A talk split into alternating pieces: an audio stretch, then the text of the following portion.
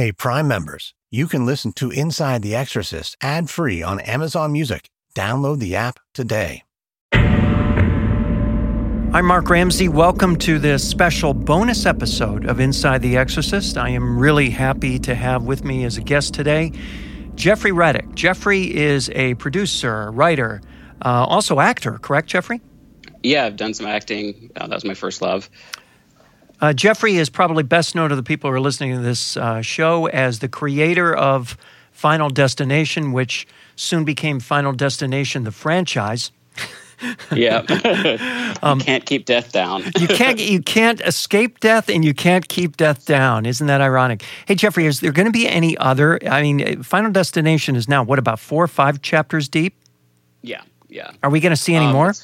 You know what? It's so funny because you know this. That's kind of the up to the studio if they're going to do any more or not. I know the fans have been kind of clamoring for one for you know it's been years um, since the fifth one came out. So um, you know I think part five was re- super strong. So even if we don't do any more, that's a good one to go out on. But um, I know I you know every day I keep getting messages from people going, "Is there going to be another one?"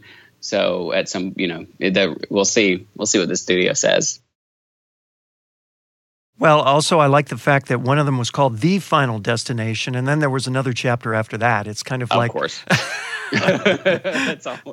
Yeah, and I think that that's a funny thing with um, with when you call, in the horror the horror genre when you you know when you call something the final chapter, you know like whether it's Friday the Thirteenth or or any franchise, you know you, you kind of expect it to like answer all the questions and and and everything. And that one didn't didn't do it. You know, so they should have yeah they should have held off on calling it the, the, the, the, one thing we know is that there are always more questions, right, Jeffrey? Yes, yes, absolutely. You can always find more. so my history with Jeffrey, we're going to get into the Exorcist in a minute, but my history with Jeffrey, which he may not even remember, so I'm going to see. I'm going to. This is a test, Jeffrey. Oh, goes oh, no, back I... goes back to the very beginning of Final Destination because at that time I believe you were working at New Line. Is that right? Yes, absolutely. And um, and I was uh, writing movie satire, and I was doing satirical movie reviews. And one of the ones I chose to do was on Final Destination. I would pick whatever's hot for the week. And um, you encountered that review because a lot of people were reading that uh, those reviews at that time, and sent me a note and said, "Hey." See if you like this better, and you attached a PDF of your original screenplay. Oh, that's so funny. I remember doing that. Yeah. which was which was different in some very interesting ways from uh, the final film. I won't go into that just in case you ever want to use that in the future. But we go back to that, and then the other thing that you don't know is I interviewed some of the actors in the movie the, when it first came out, and Devon Sawa was the, the the lead actor in the movie. Did a great job, yeah. by the way. And and um, uh, I remember interviewing him. I brought along a frisbee, and I said, "Hey." Um, let's uh, get out of this hotel and go outside. So we went outside in front of the hotel and we were tossing around a frisbee for a while. And I can tell you, Devon Sawa is a really good frisbee player. I did not know that. Or I'm really bad. The other thing is, uh, through the hotel, we went down the, the to the exit of the hotel, and every door he would pound on the door and start running, and I was the guy left behind when they opened the door. So well, there you go. That's my history of Devon That's awesome. No, he's amazing. We've yeah, he's um moving into directing now. He's really strong director. So, oh, I didn't um, know that. He's, he's, a yeah, he's a great guy. So I really really adore him and Tony Todd. We've become really good friends over the years. And, yeah, Tony Todd's um, amazing. Um, um, so I want to talk to you about The Exorcist because you're a guy who has spent um, most of your career working in the horror in and around the horror genre and we're going to talk about some of your current projects in a bit. But I want to begin with kind of one that goes back to 1973. And um, you were interested in doing this, and I'm assuming that's because The Exorcist has had a certain impact on you. Um, can you just go back in time? What was your first experience of the original movie, The Exorcist? Um, well, my first experience was like that was the one movie my mom would not let me watch. of course, um, she would let me watch other horror films, um, and she would not let me watch that one. So then that just made me want to see it more. Um, and I'd heard about the, um, you know, a couple of the like the crucifix scene and the head mm-hmm. turnings. Mm-hmm. So I'd heard about a couple of these scenes, but it wasn't. I was well, I was still very young. I was like I'm acting like I was ancient when I saw. It. But like when I was like 13 years old, me and my best friends back home, Tony and Calvin and uh, Jason, um, would get together and just watch all like horror films. We'd try to find the most terrifying grotesque one. So that was actually one of the first ones we watched Mm-hmm. when we got to get when we started hanging out. We're like let's go see the let's go get the exorcist. And we knew the guy that ran the video store so he would let us he would let us rent. It was a very small town in eastern kentucky so he would he would let us rent like he would let us rent anything we wanted except for porn. So you know we watched the exorcist and we were just like whoa. You know um, as, and the funny thing is as a kid you don't you know you appreciate the film as you get older because it it's such a great work of art and you know it, it does you know lure you into the story um, and you get to know this this family so well before the terror strikes. And you know at, th- at 13 we're just like where's the blood? Where's the nudity?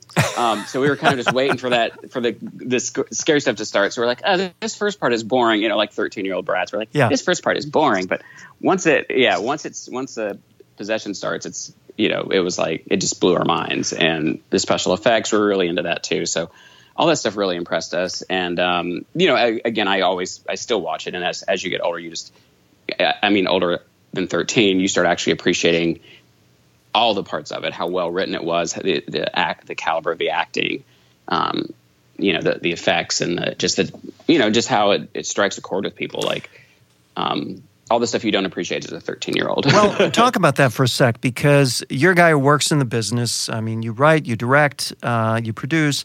I, I, from a technical standpoint, what makes that movie stand out in your mind?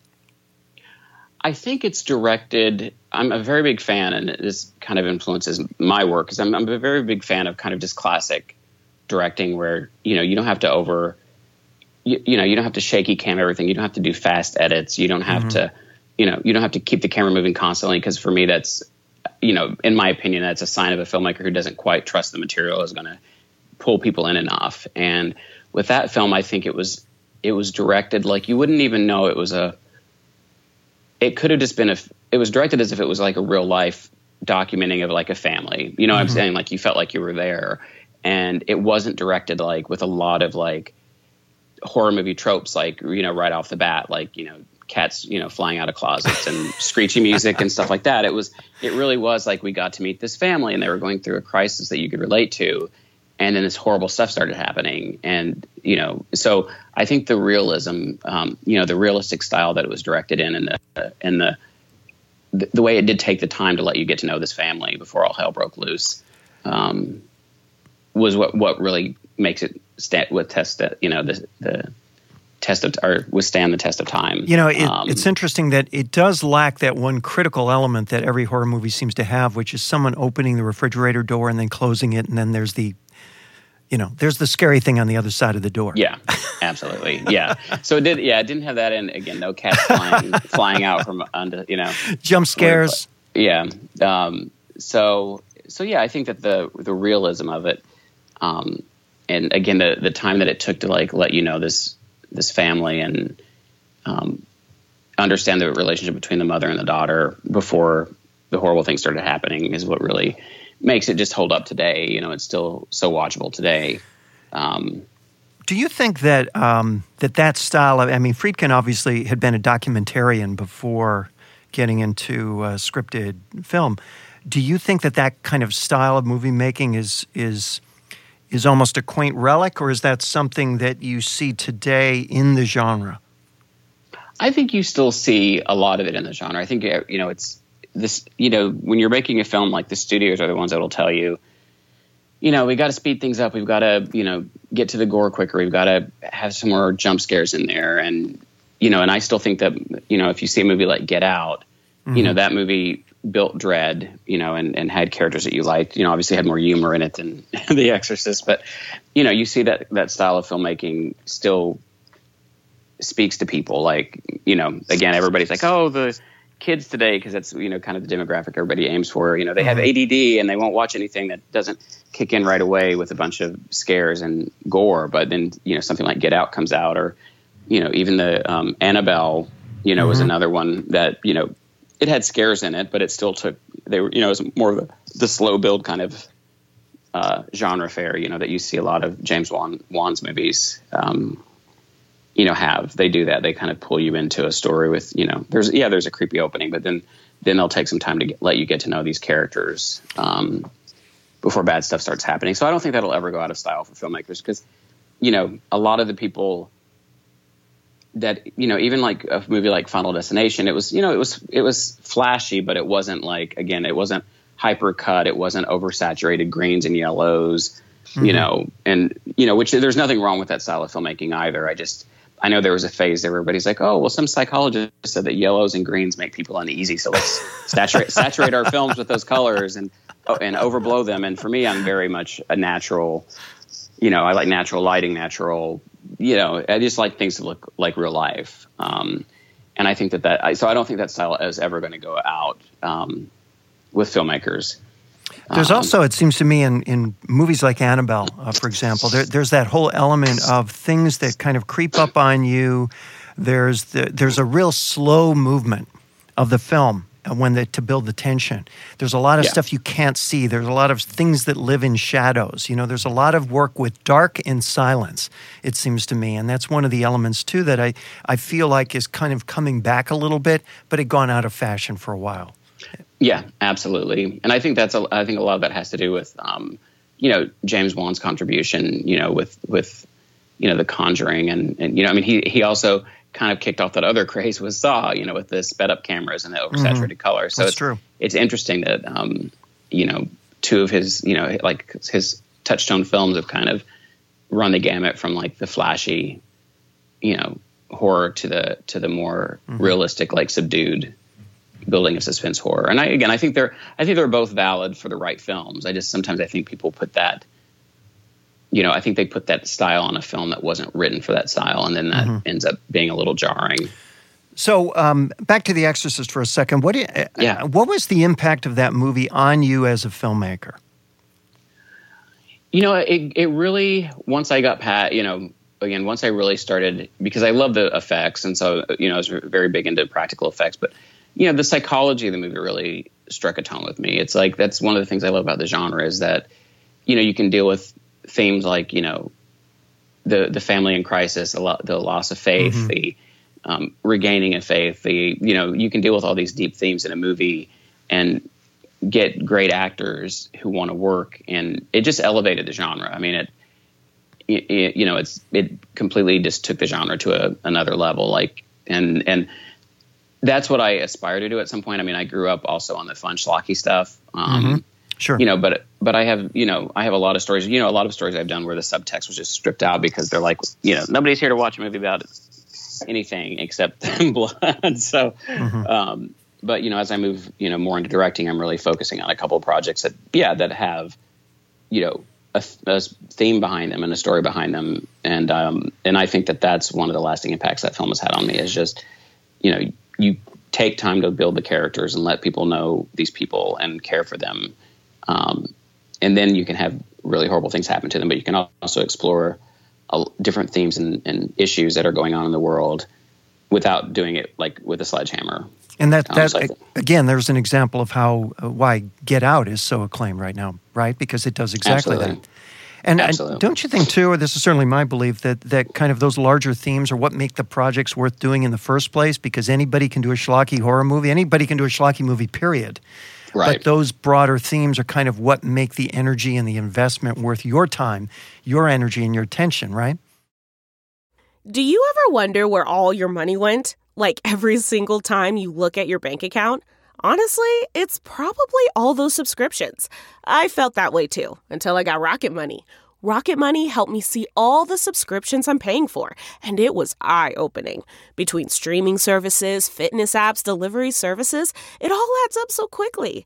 Rocket Money is a personal finance app that finds and cancels your unwanted subscriptions, monitors your spending, and helps lower your bills. Rocket Money has over 5 million users and has helped save its members an average of $720 a year with over 500 million in canceled subscriptions. Stop wasting money on things you don't use.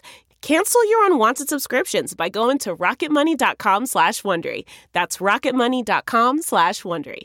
rocketmoney.com slash Wondery. Say hello to a new era of mental health care. Cerebral is here to help you achieve your mental wellness goals with professional therapy and medication management support 100% online. You'll experience the all new Cerebral Way, an innovative approach to mental wellness designed around you. You'll get a personalized treatment plan from a therapist, prescriber, or both in a safe and judgment free space. Your Cerebral therapist or prescriber will outline a customized plan with clear milestones along the way so you can get to feeling your best. With Cerebral, you're not alone in your mental health journey. We're here to empower you to live a fulfilling life. So take that first step towards a brighter future and sign up today at cerebral.com slash podcast and use code WONDERY to get 15% off your first month. Offer only valid on monthly plans. Other exclusions may apply. Offer ends July 31st, 2024. See site for details. Yeah, and that's, you know, and that's kind of almost where I start off with is you know in films. I mean, I started working at New Line when I was 19, so I kind of mm-hmm. grew up in the studio uh, system. So I definitely learned the business side of it, and for me, it was always about merging business with creative. Mm-hmm. So you weren't sacrificing the creative. Um, so um, Oh my gosh, it's so funny because I, I, I, my allergies are killing me, so I'm a little hopped up on allergy medicine now. So I, I just completely, I quit, I, I literally just blanked on what your question was. So I was going to stumble around till I got back to it. Oh, don't worry about um, it. Um. a, don't. Uh, it's a very dangerous thing. Uh, illness and medicine are very dangerous. so know, when you I were at New Line, when you were at New Line, you were talking about how we were talking about how you know it could be schlocky, but the, the deeper theme oh, makes the stuff worth absolutely, doing. absolutely. And um, so that's one of the things that I you know that you know I loved working at New Line. It's like you know even Nightmare on Elm Street. You know the theme was right. you know the sins of the parents visiting visiting on the children, and you know I think that that New Line was very, I, I, you know, especially back in its heyday, you know, when I worked there, it was there were such smart people there because they had their divisions that you know would do niche films for different markets because they realized that the movie going audience was so vast and there were so many stories you could tell um, that weren't being heard by mainstream studios. So they were very focused on story and concept. And oh, that's I know where I was going with all that now. it came back to me.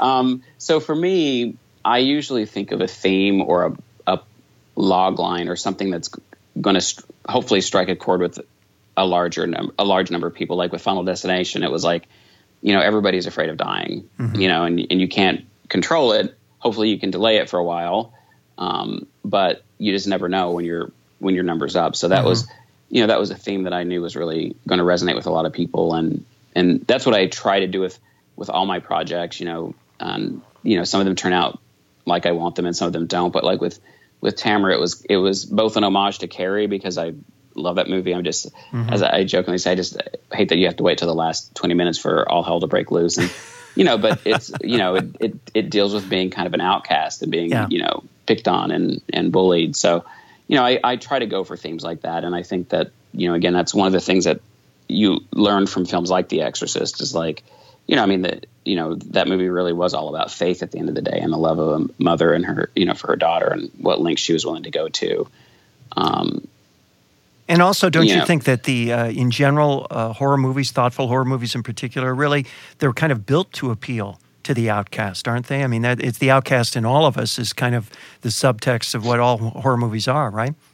Yeah, it's pretty going all the way back to Frankenstein, and right. you know, and yeah, that's pretty much yeah, it, you and and I think that it's partly because it doesn't matter who you are. I had I had a friend. Um, I won't I won't I won't say his name, but I had a friend in college who was like this really popular like athlete, but he was he was such a jerk to everybody. But he was really nice to me when we were like by ourselves. and I'm like I'm like I said why I said you're such a nice guy. I said why do you act like that to every in front of everybody when you're why are you such an asshole to everybody? And he said well that's always what people expect from me being a mm athlete, and that was, you know, and he wasn't you know he was he was being very sincere about it. Like it's just that was kind of since he was an athlete, people thought he people always said you have to be cocky, you have to be this way and that way, and so he kind of you know, and he was a popular guy, so I, I realized wow, even the popular people. You know, I know some people might be like, "Oh, poor him," but that was a very real thing for him. Mm-hmm. Like he had to act against who he was because this was expected of him and being a popular person. So mm-hmm. I realize that any everybody kind of has that feeling that they're not enough. There's there, there's there's just something in our in our DNA I think that makes us think that we're not enough or we're searching for something a higher purpose and we're searching to fit in or we feel like we don't fit in. and that's something I don't care how much money you have or how beautiful you are. Like, you know, I meet people all the time and from all walks of life, and they all have that same thing. You know, if you really sit down and talk to them. Um, so yeah, I think that that that kind of outsiderness, you know, hits everybody, but I think especially in the horror genre because I think a lot of horror fans and people who make horror films grew up on these. And you know obviously everybody was growing up is like how can you watch that sick stuff? You must be crazy. You must mm-hmm. be you know the weird I, you know when i meet people the first thing they say is like oh you you're not creepy at all. I'm like most of my friends most of my friends aren't creepy. You know there's maybe one or two creepy people i know you know in the horror genre you know the creepier people are you know getting getting fired at miramax. Um, you know those are the those are the real people. creeps yeah. Those are the real creeps. So um you know it's it's pretty interesting people's perception of what what horror how horror you know creators are. But the reality is we did grow up on a genre that we've always adored, but we've been told is, is you know, pretty much one step above porn as far as respectability goes. It's like it doesn't matter that it's the most profitable genre of film, yeah. which it is, just yeah. you know, factually, and it makes the money. Like there's still this, you know, this looking down on it for some stupid reason. You know, it, it's it's you know even with so. even with you know the the box office of James Wan's movies, the the even with uh, the achievement of uh, uh, the the remake of It to I guess be the the top grossing. Am I getting this right? The top grossing R rated horror movie of all time, beating out The think, Exorcist. Yeah, and and the funny thing is like the the three most profitable films of the year when you consider return on investment, how much they spent making the film to how much it made. The three most profitable films were It, Get Out, and Annabelle Creation. So the 3 mm-hmm. most profitable films, again, based on their, you know, like obviously there were films like Justice League that did better, but Justice League also cost like a gazillion dollars. and um, so as far as profit, profitability goes, you know, horror this year was really, this was the year for horror. Um, I think Newsweek even did a cover story on it. Was one of, one of the I think it was Newsweek that did a cover story on it this like a month ago, um, just about how big horror, you know, horror is finally getting its getting the notice that it deserves uh, this year because we, the, you know, you can't avoid the numbers mm-hmm. on the, um, you know, how profitable the genre is. I'm talking with Jeffrey Reddick. He's a producer, uh, writer. He is best known for the Final Destination franchise. And Jeffrey, uh, you've got a new project that's coming soon. I want to give you an opportunity to talk about that. It's called Superstition. Oh yeah, yeah. I'm really excited about the project. It's um, actually uh, set up at Lionsgate and WWE, and a company called Global Renaissance Entertainment, which is um, a production company that's run by two dear friends of mine. And um, you know, it's my first slasher film, first of all, so that was really fun to write. Mm-hmm.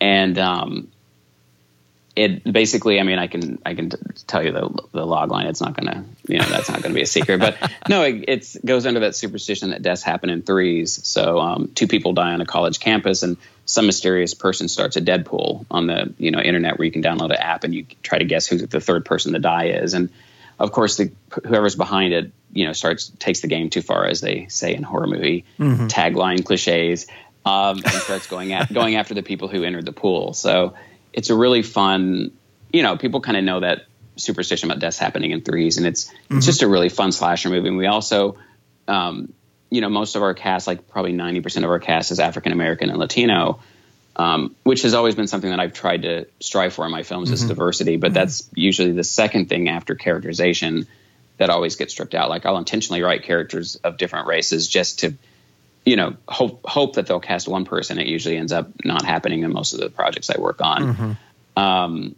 so you know, I tell people this is you know the movie's not like Get Out where it's about anything racial. I said, but it's just like a really good kind of scream scary slasher movie. But instead of following all the really pretty white college kids and their one or two black friends, we follow all the really pretty black and Latino uh, kids and their two, and they, you know, like their two or three white friends. So it's just it's not about race. It's just, but I think that a lot of times you can make movies like Get Out, which I think are, you know, do have a message. Mm-hmm. And sometimes you can make movies that don't have a message, but are just saying something by the fact that they exist. Yes.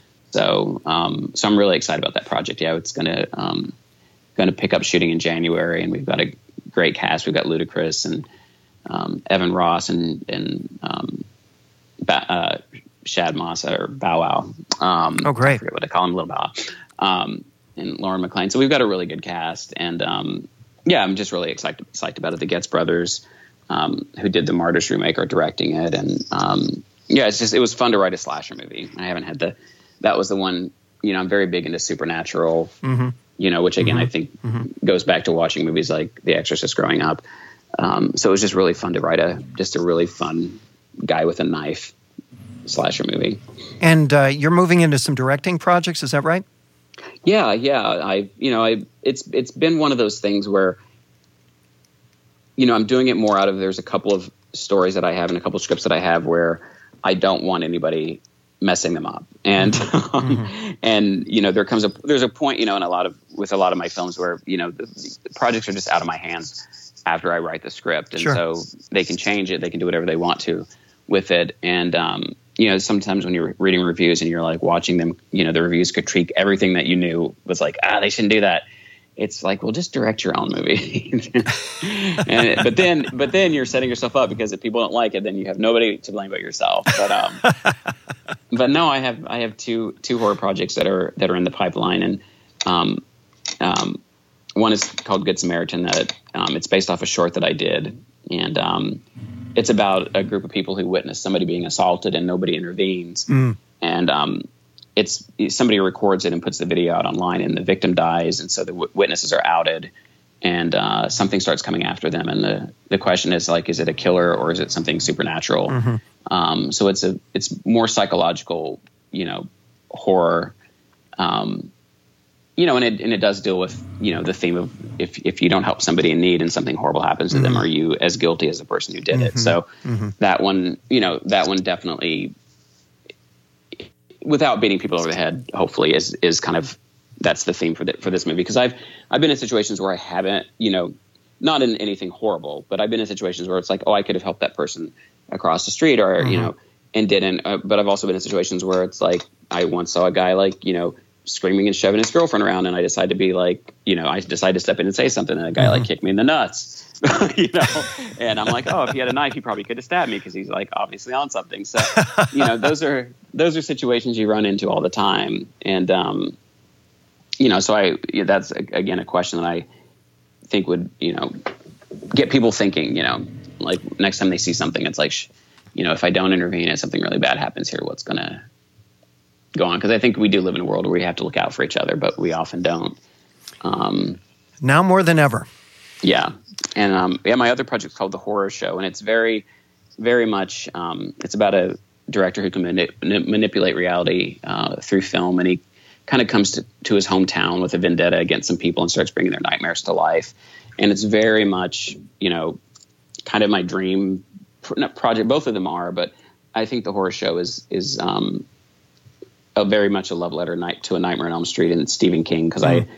love both of their you know I love Wes Craven's work and I love Stephen King's work and it's got that kind of small town you know feel to it where evil comes and we meet different groups of characters. Like we have an elderly couple and a you know a single mother in, in her 30s and then we have the teenagers and so we're cr- kind of cross cutting to all these characters and and the bringing nightmares to life is done in a very Nightmare on Elm Street mm-hmm. way where mm-hmm. you know characters are awake but you know these really fantastical things happen to them so that's really you know my love letter to, to Wes Craven and Stephen King. So, um, yeah, working on directing both of those um, in the next year, year, you know, year and a half. So, um, really excited about that. Just to to put my you know work out there like pure pure Reddick, you know, on the screen and.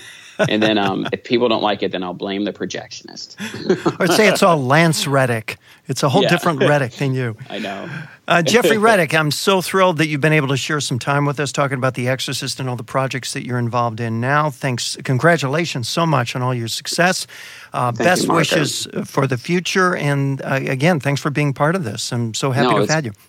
It's my pleasure. And um, yeah, I was trying to think of a really cheesy exorcist line to go out on, but I can't think of anything right now because I'm still hopped up on the cold medicine. So, th- Well- no, I appreciate you having me. And, um, you know, and also it's good to see some, you know, because, you know, it's always just, I'm a, you know, Nightmare on Elm Street's like my favorite movie of all time, but The Exorcist is certainly in my top list. And so it's always great to, to meet fellow fans who are like, you know, keeping like their their fan favorite project alive. You know, and not that it ha- not that it needs to be kept alive, but it's good to see you. You know, again because it's a masterpiece. You know, and it's, and it's always going to be one. So, um, yeah, it's just nice to meet a fellow geek who's doing, their, doing their doing their part to keep the film they love. Well, next time I'm in your neighborhood, I'll call you up and we can play frisbee. Absolutely. I'm sure I'll do worse than Devon. so Jeffrey Reddick, thank you very Take much care, for Mark. your time. Bye bye.